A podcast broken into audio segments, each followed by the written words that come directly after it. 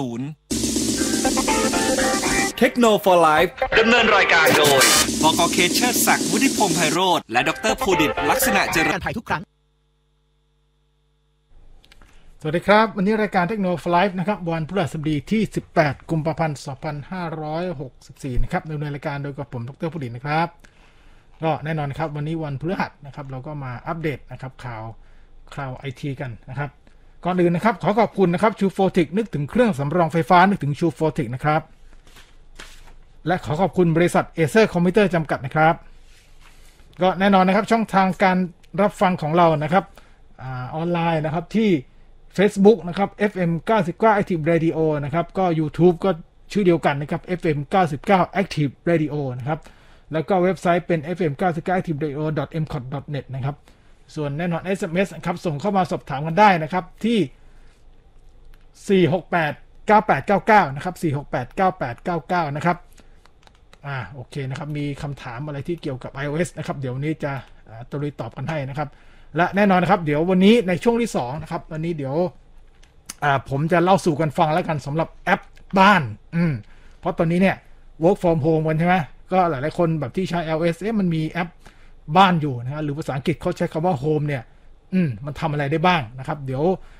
มาคุยกันในช่วงที่2นะครับอันนี้เราจากประสบการณ์ที่ใช้กันอยู่แล้วกันนะครับ ก่อนอื่นนะครับเราก็มาอัปเดตนะครับข่าวข่าวไอทีก่อนแล้วกันนะครับก็ตอนนี้เอาข่าวใกล้ตัวที่สุดเลยแล้วกัน อันมีประกาศออกมาแล้วด้วยนะครับ อันนี้โอ้โหแบบว่า ผมว่าใครที่คิดจะทำนะครับ เกี่ยวกับหุ่นยนต์อะไรต่างๆ ตอนนี้เนี่ยกระทรวงการคลังนะครับประกาศมาแล้วนะครับ ยกเว้นภาษีนะครับสินค้านำเข้านะครับจำพวกชิ้นส่วนในการผลิตหุ่นยนต์และระบบอัตโนมัติ เพื่อประโยชน์ทางเศรษฐกิจของประเทศนะครับเขามีการยกเว้นภาษีในกลุ่มสินค้า 12 รายการ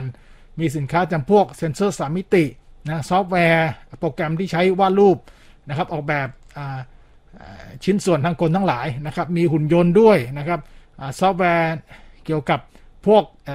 การประมวลผลภาพนะครับเป็นต้นนะ เพราะฉะนั้นเนี่ยผู้ที่สนใจนะครับจะขอใช้สิทธิ์ยกเว้นเนี่ยต้องได้รับการขึ้นทะเบียนรับรองคุณสมบัติผู้ประกอบการผลิตหุ่นยนต์และระบบอัตโนมัติก่อนนะครับแล้วก็หรือว่าผู้ออกแบบเนี่ยนะฮะเขาจะมีมาตรฐานอะไร AMB กับ ASI ของเขาเนี่ยนะครับจากคณะกรรมการเครือข่ายศูนย์ความเป็นเลิศด้านเทคโนโลยีหุ่นยนต์และระบบอัตโนมัตินะครับซึ่งต้องขออนุมัติหลักการก่อน พอได้อนุมัติปุ๊บเนี่ยคุณก็สั่งอุปกรณ์นะครับของนำเข้าเนี่ย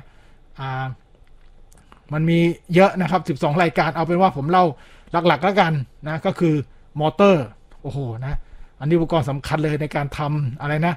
รถไฟฟ้าเลยใช่ไหมรวมไปถึงแบตเตอรี่ด้วยนะครับอ่า power supply นะครับที่ใช้นะครับอ,อุปกรณ์อย่างเช่นที่เป็น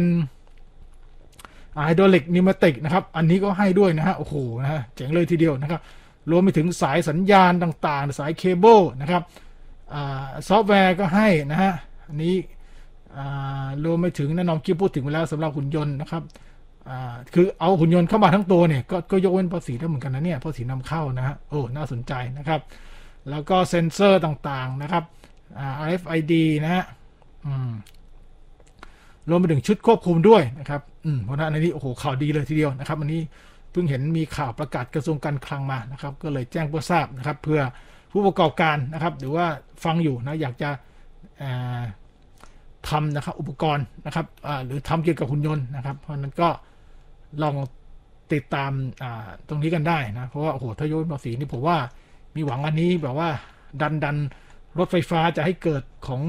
ในประเทศเองหรือเปล่านะนี้ จริง ๆ ก็มีเยอะอยู่แล้วนะ แต่ว่า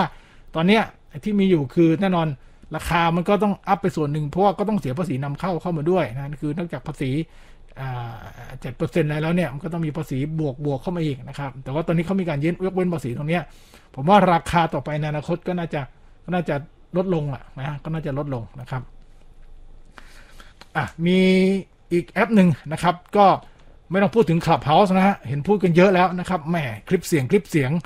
ล่าสุดเนี่ย Twitter แล้วกันนะครับเริ่มเปิดฟีเจอร์นะครับ ก็คือเขาเรียกว่าเป็น direct message นะฮะหรือว่าตัวย่อว่า DM นะครับ คือเป็นเสียงพูด อืมโอ้โหพอ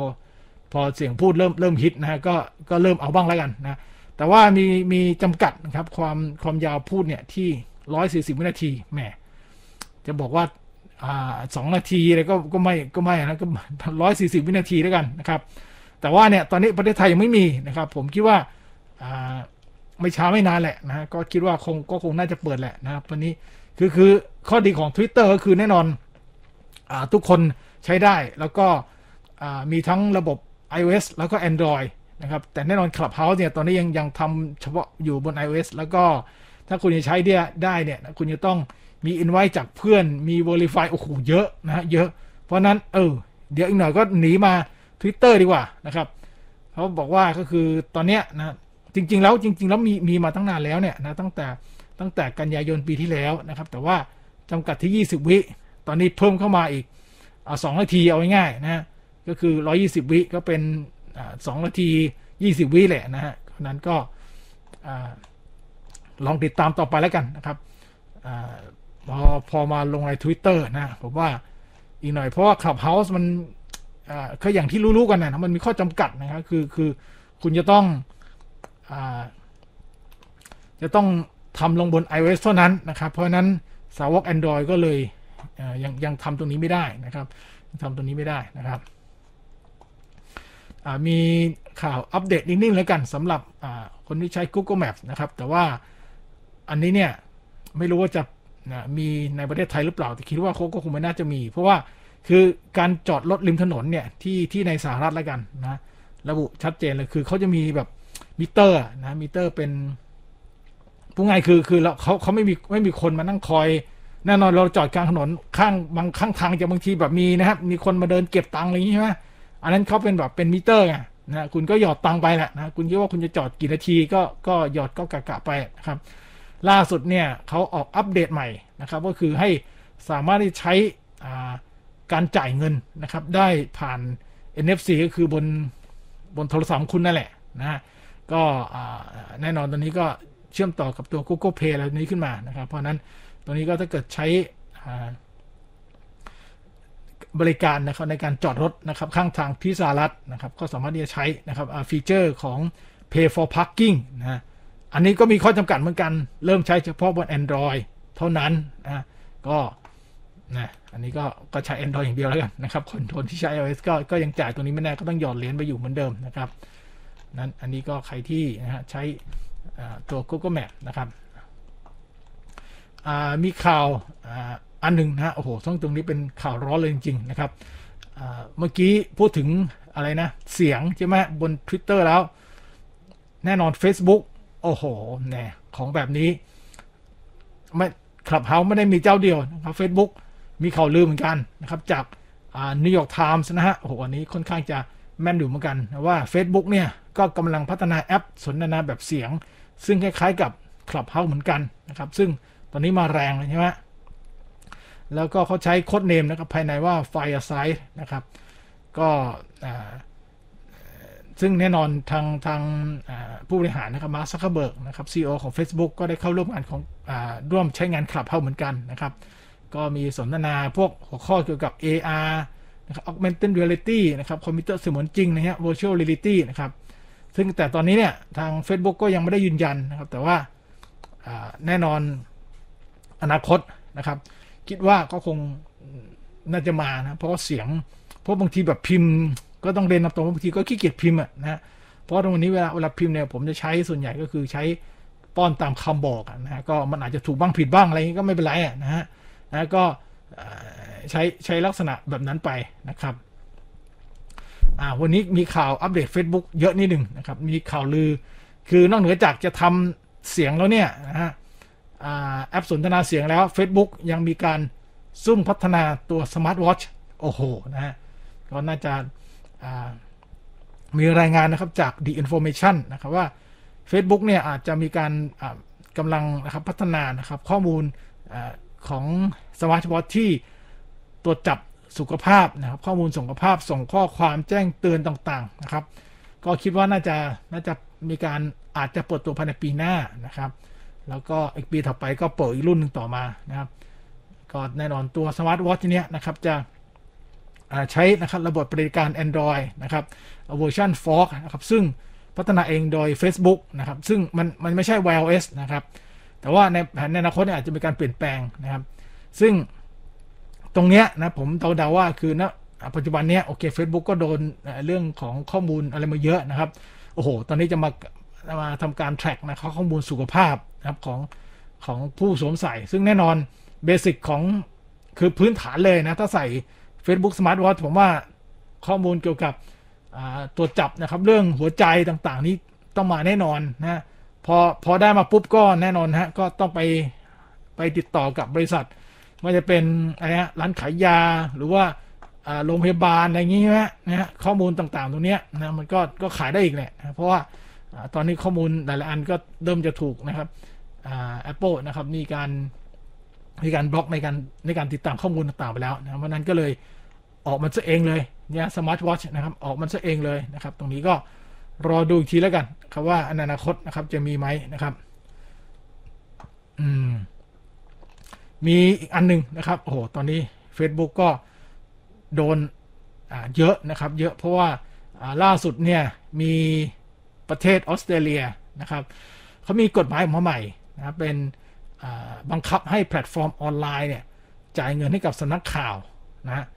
พอคือคือเหมือนกับคุณเอาข่าวอะไรเนี้ยไปไปไปเผยแพร่อะไรปุ๊บเนี่ยคือแพลตฟอร์มออนไลน์อย่าง Facebook เนี่ยต้องจ่ายตังค์ให้เขานะครับ คือตอนแรกเขาบอกว่ากฎหมายเนี่ยตอนแรกเขาจะระหว่างแพลตฟอร์มนะครับแล้วก็เพราะฉะนั้นเนี่ยคือ Facebook ก็เลยมี 2 ทางเลือกนะคือ 1ทำตามกฎหมายคือยอมจ่ายนะฮะแล้วก็หรือมีมีสองทางก็คือทางที่2ก็คือหยุดเสนอข่าวในออสเตรเลียไปเลยนะซึ่งก็ถ้าเกิดว่าหยุดเสนอข่าวก็นั่นหมายความว่าคือ Facebook ก็ไม่ต้องจ่ายฮะนะก็ก็เผอิญว่า Facebook เรื่องเลือกเลือก เลือกในอย่างอย่างที่สองก็คือ สรุปว่าอ๋อจะเก็บตังค์ฉันใช่ไหมโอเคถ้างั้นฉันก็ไม่นำเสนอข่าวให้แล้วกันนะเพราะนั้นตอนนี้ก็นะคือคือจริง ๆ ต้องบอกว่าออสเตรเลียออสเตรเลียเป็นประเทศแรกเลยนะครับที่อ่าคิดนะครับกฎหมายตรงนี้นะแล้วถามว่าเอาแล้วอย่าง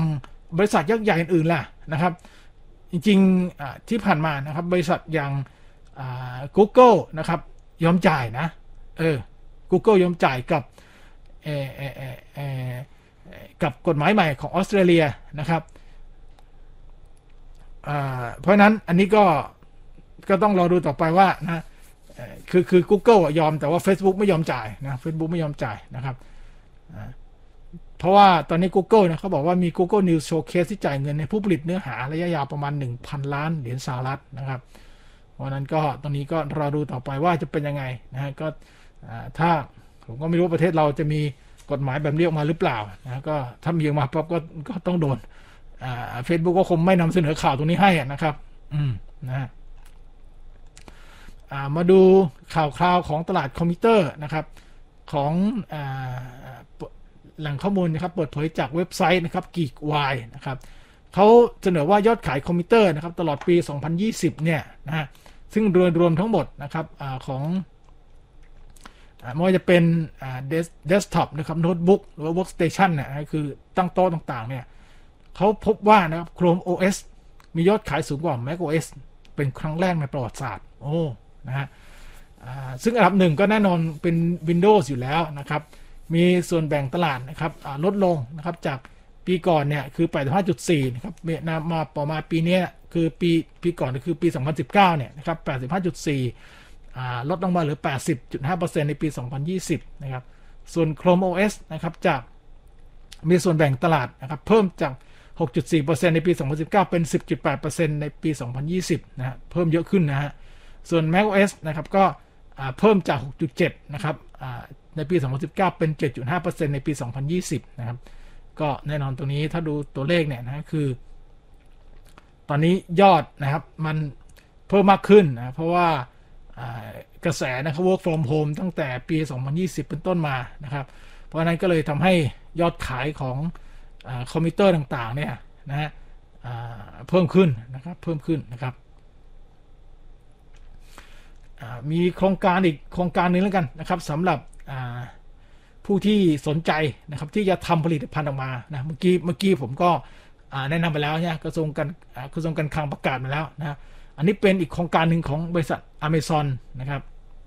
หลายหลายคนอาจจะเคยได้ยินนะครับของ Kickstarter ครับก็คือมันคล้ายๆกันนะคือเหมือนกับว่าคุณระระดมทุนนะครับเพื่อจะมาสร้างผลิตภัณฑ์อะไรสักอันหนึ่งนะครับ เหมือนกับเอายกตัวอย่างเป็นกระเป๋าสักอันหนึงแล้วกันนะกระเป๋าเนี่ยอาจจะแบบมีความนะอ่ใส่ใส่ ใส่ของได้เยอะนะมีทนน้ำทนไฟอะไรเงี้ยนะฮะก็อาจจะแบบว่าาต้องขอระดมทุนนะคือคือเราเข้าไปเสนอเข้าไปเสนอไอเดียแหละนะไปเสนอไอเดีย เสนอแนวคิดว่าเนี่ยเราจะทำนี่นี่นั่นแต่ว่าเราไม่มีทุนนะก็ไประดมทุนจากอันนี้ที่ผ่านมาก็คือ Kickstarter ครับเพราะนั้นแต่ว่า Amazon เนี่ยประกาศโครงการเขาใช้ชื่อว่า Build It นะก็คือคล้ายๆกันนะคือมีการนำสินค้าต้นแบบมานำเสนอนะก็เหมือนอย่างที่บอกเมื่อกี้นะสมมติว่า เราเสนอเราอยากทำกระเป๋าสักแบบหนึ่งนะครับ กระเป๋านี่จะแบบเนี่ยทนน้ำทนไฟได้นะมีแบบว่ามีแท็กกันหายได้นะวางไว้ตรงไหนเนี่ยคือคือรู้เลยว่าอยู่ที่ไหนอะไรละยกตัวอย่างอันนี้ยกตัวอย่างนะครับ เพราะฉะนั้นเนี่ยเราก็ต้องทำสินค้าต้นแบบมาก่อนนะแล้วก็ไปนำเสนอนะครับ โดยลูกค้าที่สนใจเนี่ยก็สามารถเลือกสั่งแล้วก็จองสินค้าล่วงหน้านะฮะพอประกาศไปแล้ว 30 วัน ถ้ามีจำนวนลูกค้า ที่แสดงความสนใจนะครับมีจำนวนมากนะพอไปตามเงื่อนไขที่ Amazon กำหนดนะครับเขาก็จะแน่นอนมีมีระดมทุนให้ แล้วก็จะผลิตสินค้าเพื่อจำหน่ายต่อไปนะฮะซึ่งตอนนี้นะมีมีสินค้าอยู่สามรายนะมีมีสามอย่างที่ Amazon เนี่ยนำเสนอในโครงการ Build It เนี่ยให้ลูกค้าสั่งจองได้นะครับ อันแรกเป็นตัวไอ Smart Sticky Note Printer นะครับเป็น เครื่องพิมพ์กระดาษโน้ตนะมีแผ่นกาวด้วยความร้อนนะครับก็แบบสั่งงานด้วยเสียงผ่านอ่า Alexa นะเวลาพิมพ์นะครับก็ตอนนี้ราคาจองที่ประมาณ 89ก็ประมาณ 90 เหรียญสหรัฐนะครับ เป็นเครื่องพิมพ์นะกระดาษโน้ตอ่าอ๋อก็เหมือนกับโพสต์อิทนะฮะแต่ว่ามันพิมพ์ออกมา แล้วก็มีกาวติดนะฮะประมาณเนี้ยนะฮะอ่าแต่ว่าโพสต์อิทออฟอ่าเอาไปแปะอันนี้ได้นะคืออ่ามันจะเหมือนกับเราสั่ง แทนที่เราจะสั่งแล้วก็พิมพ์ใช่ไหมแต่ว่าเราสั่งเนี่ยพิมพ์ออกกระดาษจริงๆนะแล้วก็ไปแปะนะอันนี้เป็นสินค้ารายที่หนึ่งนะที่เขาที่เขามีอยู่นะครับ แล้วก็อีกอันหนึ่งนะครับเป็น Smart Nutrition Scale นะครับเป็นเครื่องชั่งนะครับเชื่อเชื่อมต่อข้อมูลด้านโภชนาการนะครับทำงานร่วมกับจอ Echo Show นะครับรองรับคำสั่ง เช่น ให้คำนวณน้ำตาลในในผลไม้ชนิดเนี้ยนะครับ ก็อันนี้ก็เป็นอันที่2นะครับอันที่ 3 ก็เป็น สมาร์ทคุกกูนะคล็อกนาฬิกาคุกกูนั่นแหละนะครับ แต่ว่าอันนี้มันจะ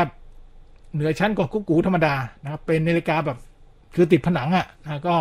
อ่าหลาย ๆ คนอาจจะมีนาฬิกากุ๊กกูติดอยู่ที่บ้านนะครับ คือสามารถตั้งค่าการแจ้งเตือนต่างๆ โดยการสั่งด้วยเสียง อืมโห ตอนนี้อะไรเลยด้วยด้วยเสียงมากันหมดเลยนะครับ ก็อันนี้ราคาสั่งจองที่ 80 เหรียญสหรัฐนะครับ เป็น ก็มีอยู่สองสาอย่างนะครับตอนนี้ที่ที่เพิ่งเริ่มไปนะครับ เพราะนั้นก็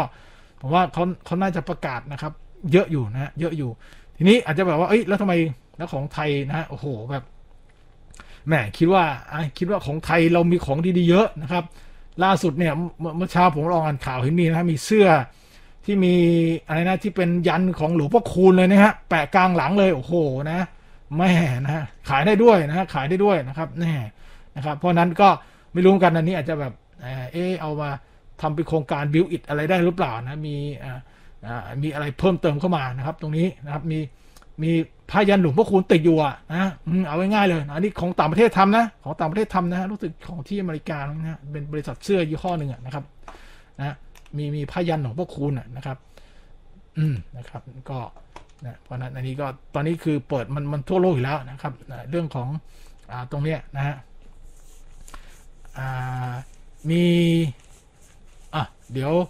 พักกันสักแป๊บหนึ่งแล้วกันนะครับ เดี๋ยวช่วงที่2ครับจะมาอัปเดตนะครับข่าวข่าวของ iOS นะครับแล้วก็จะพูดถึง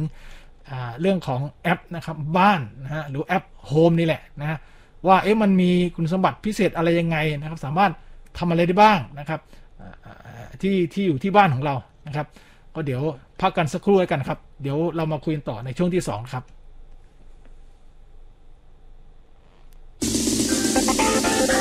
เทคโนโลยีไลฟ์ดำเนินรายการโดยบกเคเชอร์ศักดิ์วุฒิพงษ์ไพโรธและดรภูดิตครับกลับมาเข้ามาสู่รายการเทคโนโลยีนะครับวันพฤหัสบดีที่ 18 กุมภาพันธ์นะครับ 2564นะครับอยู่กับกระผมดรภูดิตนะครับก็แน่นอนนะครับ SMS เข้ามาสอบถามกันได้นะครับอ่า468 9899 นะครับ 468 9899 นะครับฟังสดนะครับเฟซบุ๊กที่ FM 9.9 Active Radio นะครับ YouTube ก็ชื่อเดียวกันนะครับ ก่อนอื่นนะครับขอบคุณนะครับ e-wave นะครับเป็นผู้ผลิตและติดตั้งระบบ solar rooftop นะครับและติดตั้งระบบพลังงานแสงอาทิตย์โซลาร์พร้อมจำหน่ายอุปกรณ์โซลาร์เซลล์ทุกชนิด โดยทีมงานวิศวกรที่มีคุณภาพนะครับ สนใจโทรติดต่อ 097 043 9915 หรืออีเมลที่ project นะครับ p r o j e c t จุดนะครับแล้วก็ support at e n e r g y w a v e co th นะครับ energywave co th นะครับ ก็ใครสนใจนะครับ ลองไปถามดูเพราะว่าตอนนี้โอ้โหช่วงนี้แดดแรงมากเหลือเกินนะครับ ก็แหมน่าสนใจเหมือนกันนะครับผมผมก็ลองติดที่บ้านอยู่นะแค่โซลาร์เซลล์เล็กๆโอ้โหแบบไฟนี่แบบอยู่ได้ทั้งคืนเลยนะฮะนะตอนนี้ตอนนี้แดดแรงมากนะครับนาน่าจะเก็บสะสมเอาไว้นะเพราะว่ากลางคืนคุณก็ไม่ต้องใช้แสงไฟจาก จากไฟฟ้านะก็ใช้ใช้ไฟฟรีนะจากโซลาเซลล์นี่แหละนะครับอ้าวมาดูข่าวคราวอัปเดต iOS กันนะครับสำหรับผู้ที่ใช้ Apple Watch นะครับ Series 5 แล้วก็ Apple Watch SE ซึ่งจริง ๆ แล้ว SE ก็คือไส้ไหนก็เป็น Series 5นั่นแหละใช่ไหมฮะมีผู้ที่พบปัญหานะครับชาร์จไฟไม่เข้าให้อัปเดตนะครับ Watch OS 7.3.1 นะครับถ้าเกิดว่าอัพไม่ได้เนี่ยนะครับก็ จะประกาศซ่อมให้ฟรีนะครับประกาศซ่อมให้ฟรีนะคิดว่าตอนนี้ประกาศที่ต่างประเทศผมว่าในประเทศไทยก็น่าจะน่าจะเร็วๆนี้เหมือนกันนะครับ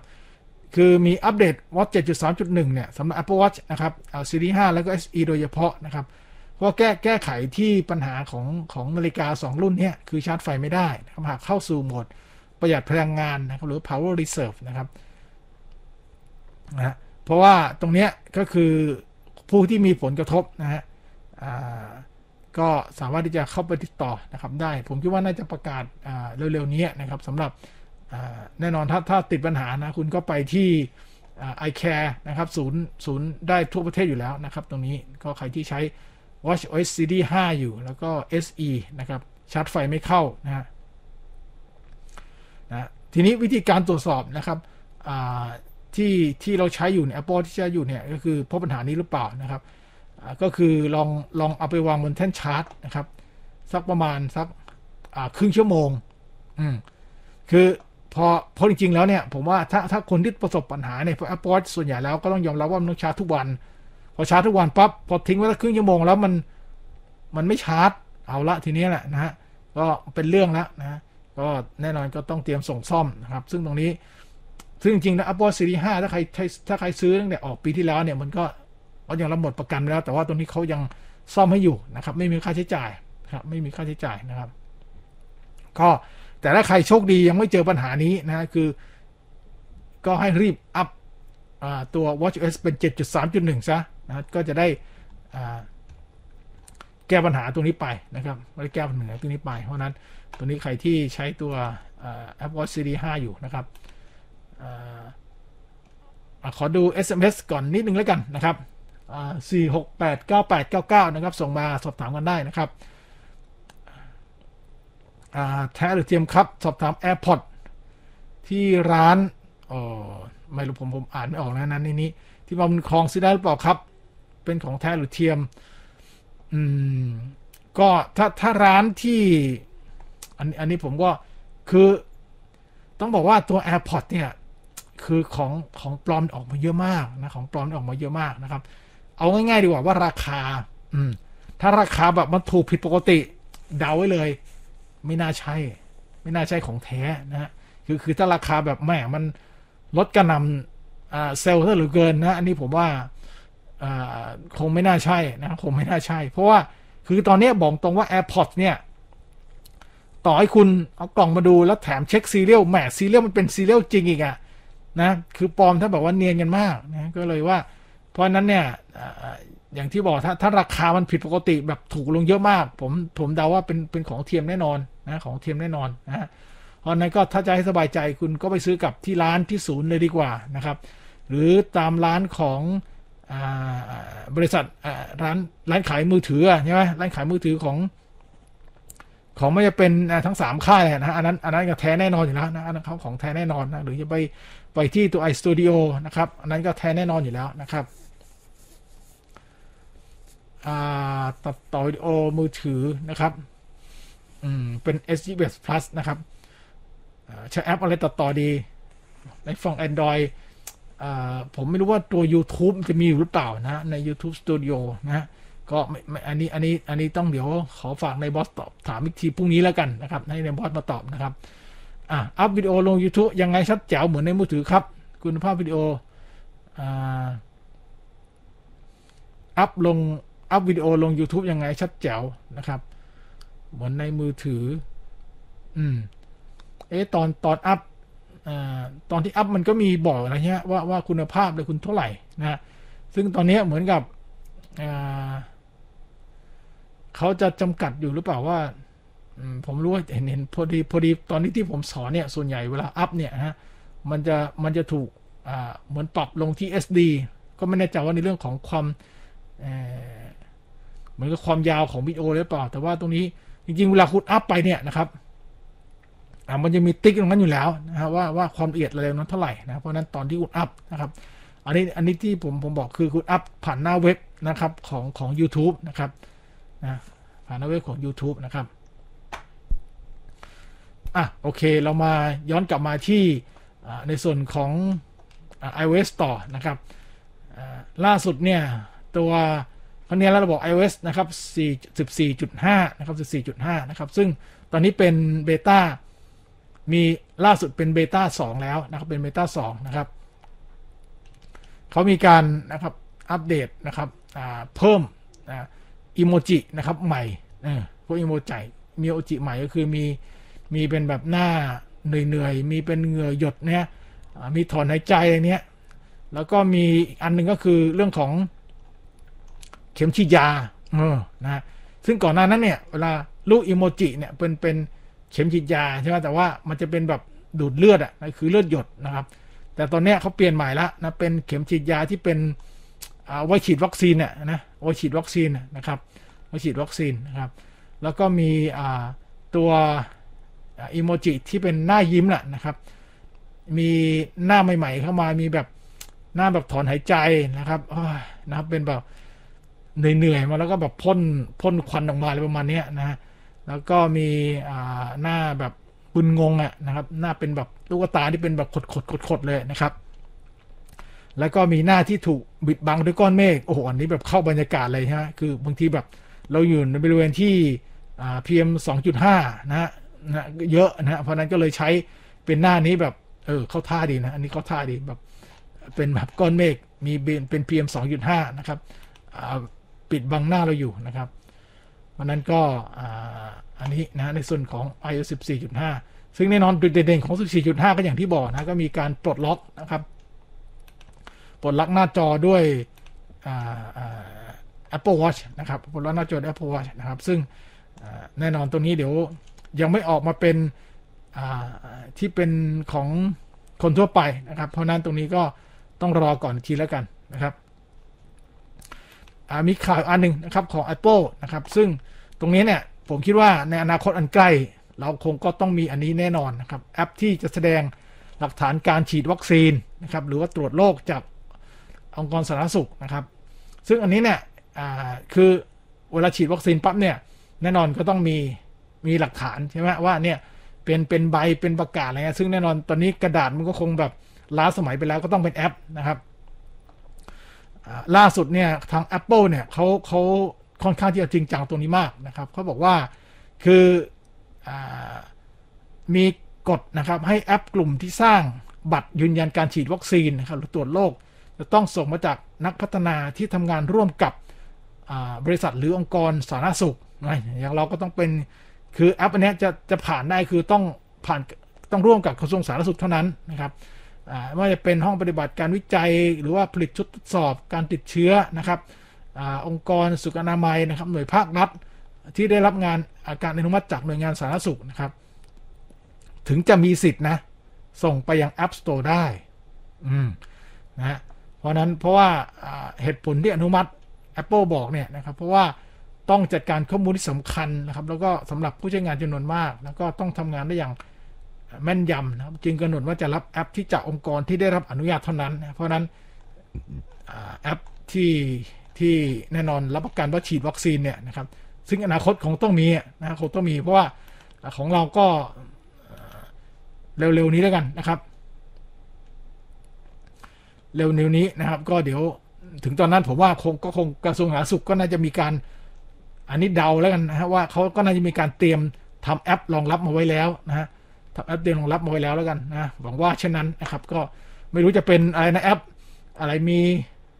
นะมีไทยชนะเราชนะมีเราฉีดไทยฉีดอะไรแม่นี้ก็ไม่รู้เหมือนกันนะฮะนี่ก็รอดูแล้วกันว่าเขาจะมีแอปอะไรออกมาหรือเปล่านะผมว่า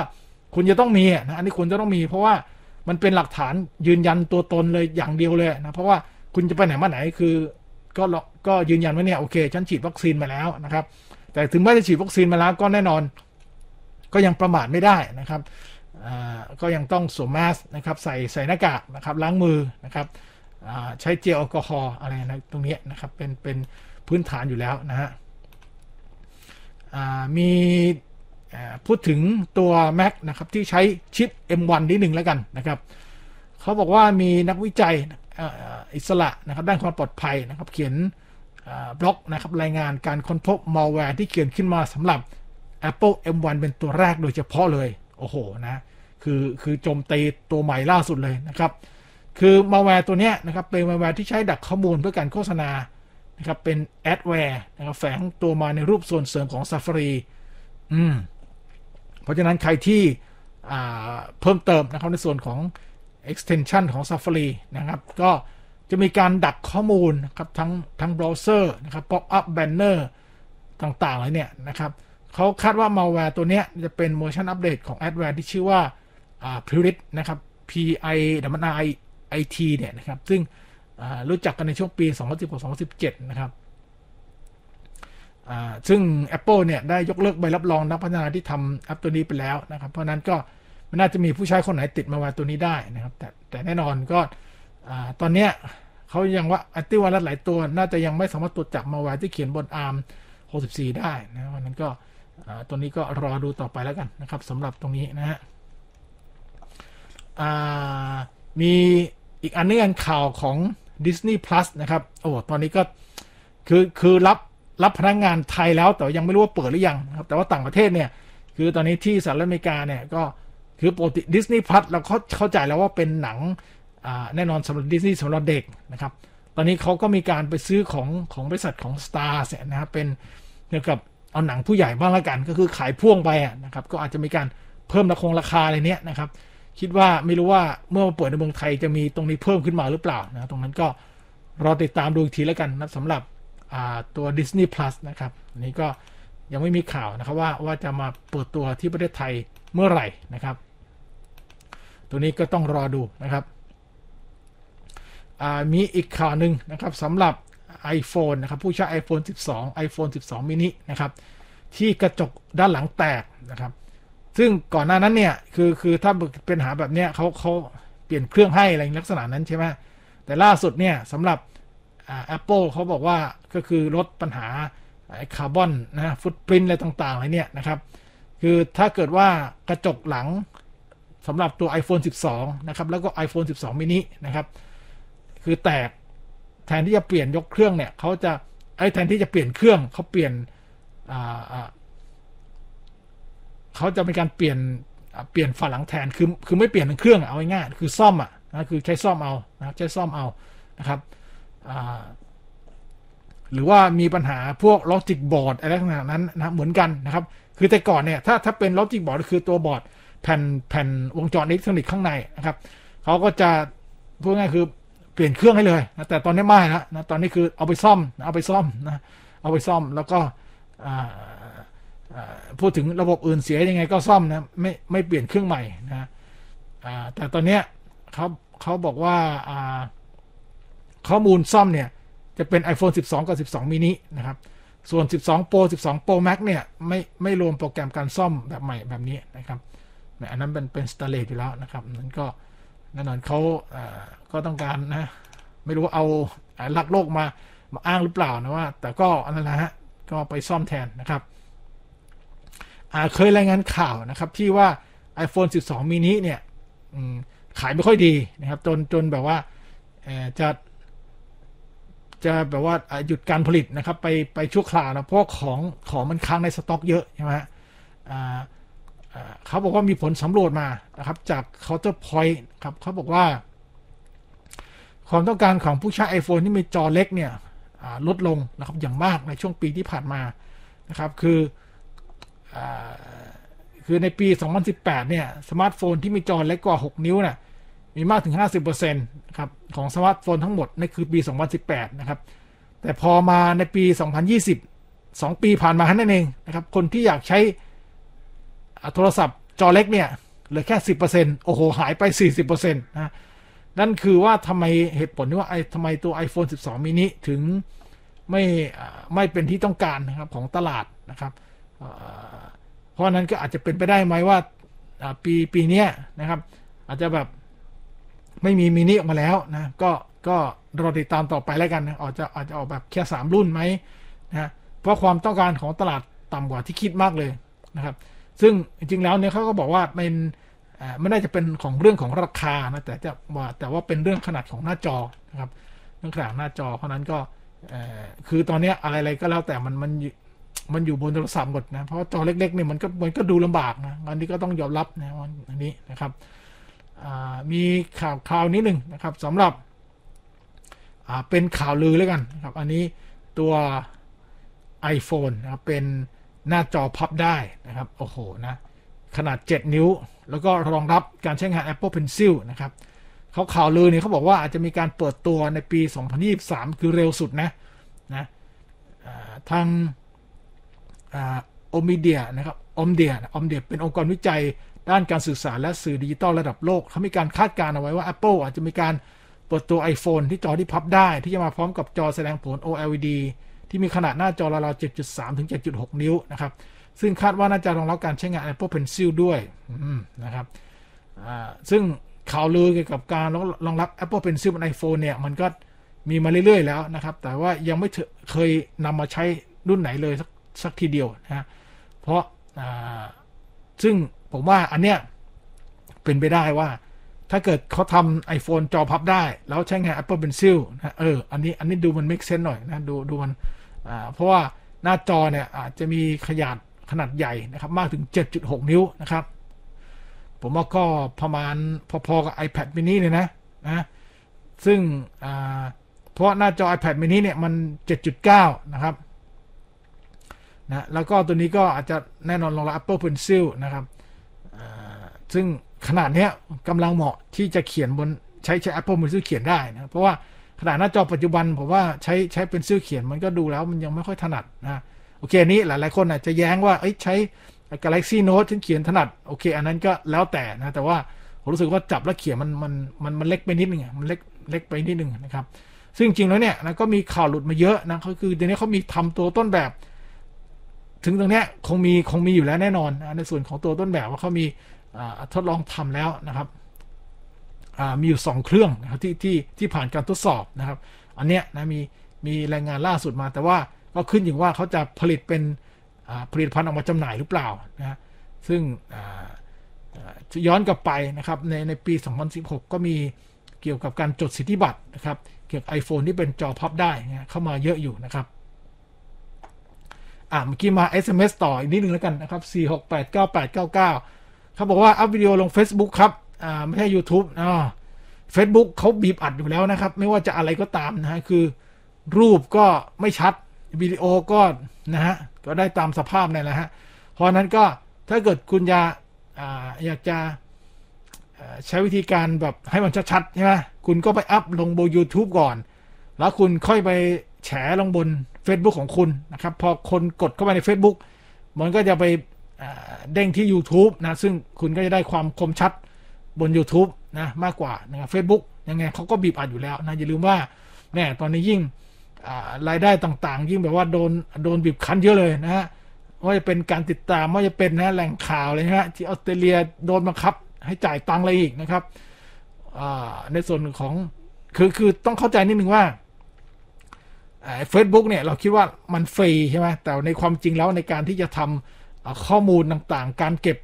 ข้อมูลทุกอย่างเนี่ยมันไม่ฟรีนะฮะมันมันมีค่าใช้จ่ายมันมีค่าใช้จ่าย เพราะนั้นเขาก็ต้องมีทางหารายได้ของเขาแหละนะครับ ซึ่งซึ่งถ้าเกิดว่าแน่นอนคุณอัพวิดีโอนะครับเป็น 4K หมดเลยเนี่ยโอ้โหแบบมันก็คงรับไม่ไหวเหมือนกันเพราะ Facebook ไม่ได้ออกแบบมาเพื่อจะรับในส่วนของวิดีโอนะครับคมชัดในระดับนั้นนะครับอะเมื่อกี้พูดถึงตั้งแต่ ต้นรายการนะครับที่จะพูดถึง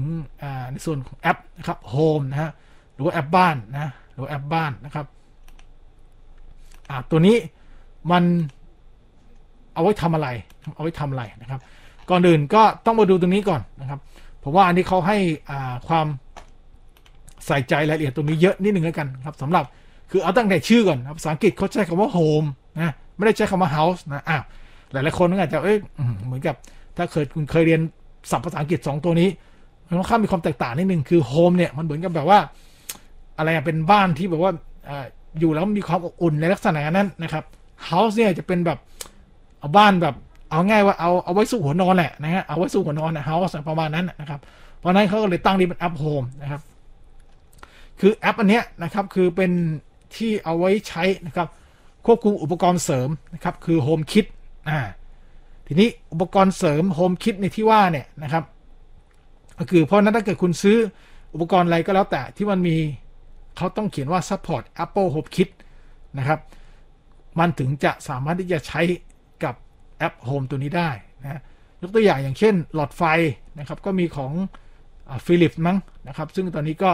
ก็มีอของที่บานาน่าทีแล้วมั้งที่ที่ลดอยู่นะครับลองไปดูนะครับมี 5,000 กว่าบาทนะฮะก็ในชุดนั้นก็จะมีตัว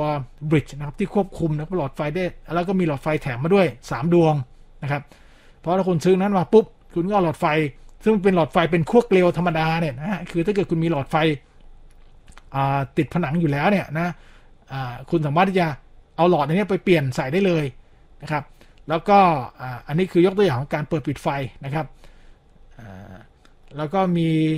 ปรับอุณหภูมินะครับเปิดเพลงนะฮะแล้วก็มีกล้องนะครับย้อนกลับไปหลอดไฟนิดหนึ่งแล้วกันนะครับ ทีนี้หลอดไฟที่ว่าเนี่ยนะคุณถ้าเกิดสมมติคุณซื้อมาติดที่บ้านนะครับ เพราะนั้น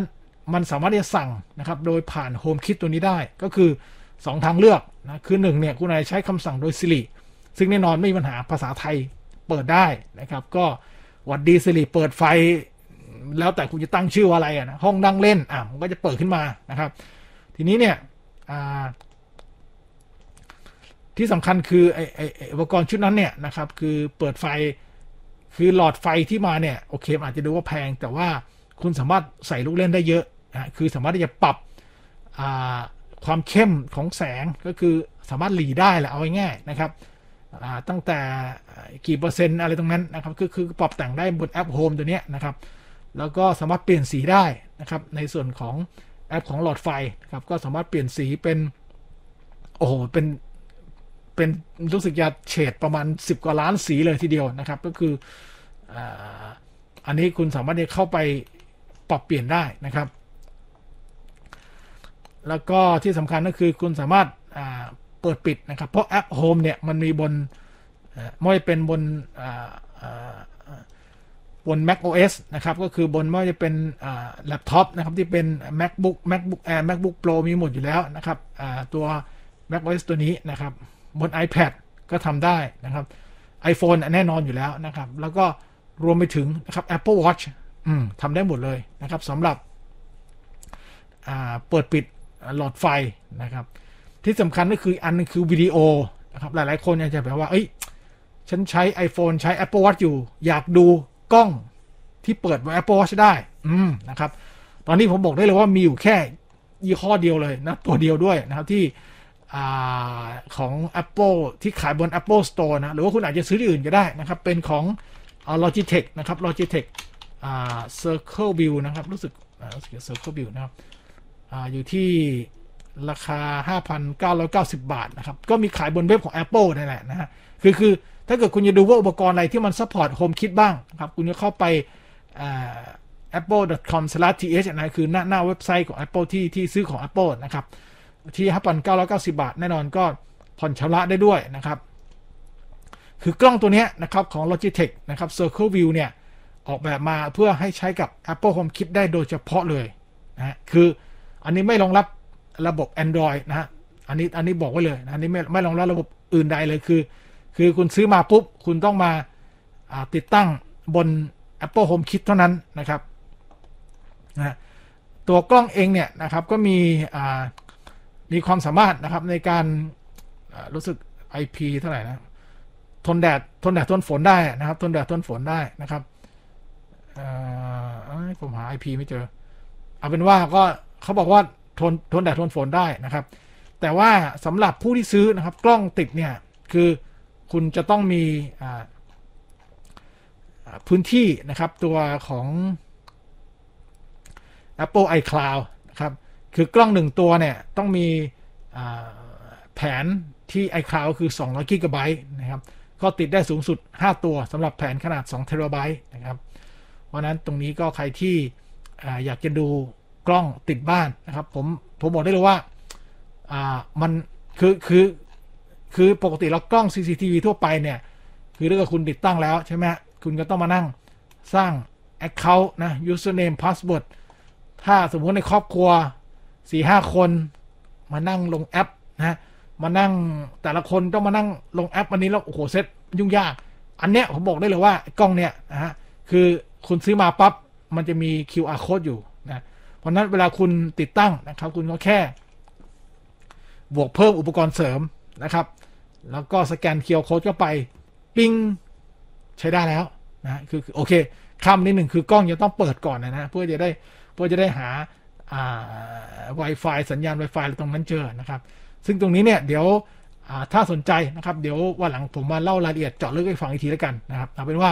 แอปโฮมเนี่ยสามารถที่จะควบคุมนะอุปกรณ์ต่างๆ ในบ้านได้นะครับจริงๆมีอุปกรณ์อย่างอื่นอีกเยอะ แต่ว่าที่ที่เท่าที่ผมหามันยังไม่ค่อยมีขายในประเทศไทยนะครับ ก็เท่าที่เห็นก็มีกล้องกับมี ตัวหลอดไฟของฟิลิปส์นะครับก็มีอยู่ 2 อย่างนะที่ที่ที่แบบว่าขายอย่างแบบนะโดยทั่วไปนะไม่จำไปสั่งซื้อจากต่างประเทศอะไรเงี้ยมานะครับเพราะนั้นก็มีอยู่ 2 ตัวเนี้ยนะครับที่ที่แนะนำนะครับโอเคนะครับวันนี้ก็เวลาหมดพอดีนะครับ เดี๋ยวมีคำถามมีอะไรเพิ่มเติมนะครับก็พรุ่งนี้ยังมีอยู่นะครับรายการเทคโนโลยีไลฟ์เรามีจันทร์ถึงศุกร์นะครับวันนี้ผิดพลาดประการใดต้องขออภัยด้วยนะครับก็ผมดรผู้ดิตขอลาไปก่อนสวัสดีครับ เทคโนโลยีดำเนินรายการโดย บกเคเชอร์ศักดิ์วุฒิพงษ์ไพโรธและ ดรภูดิตลักษณะเจริญ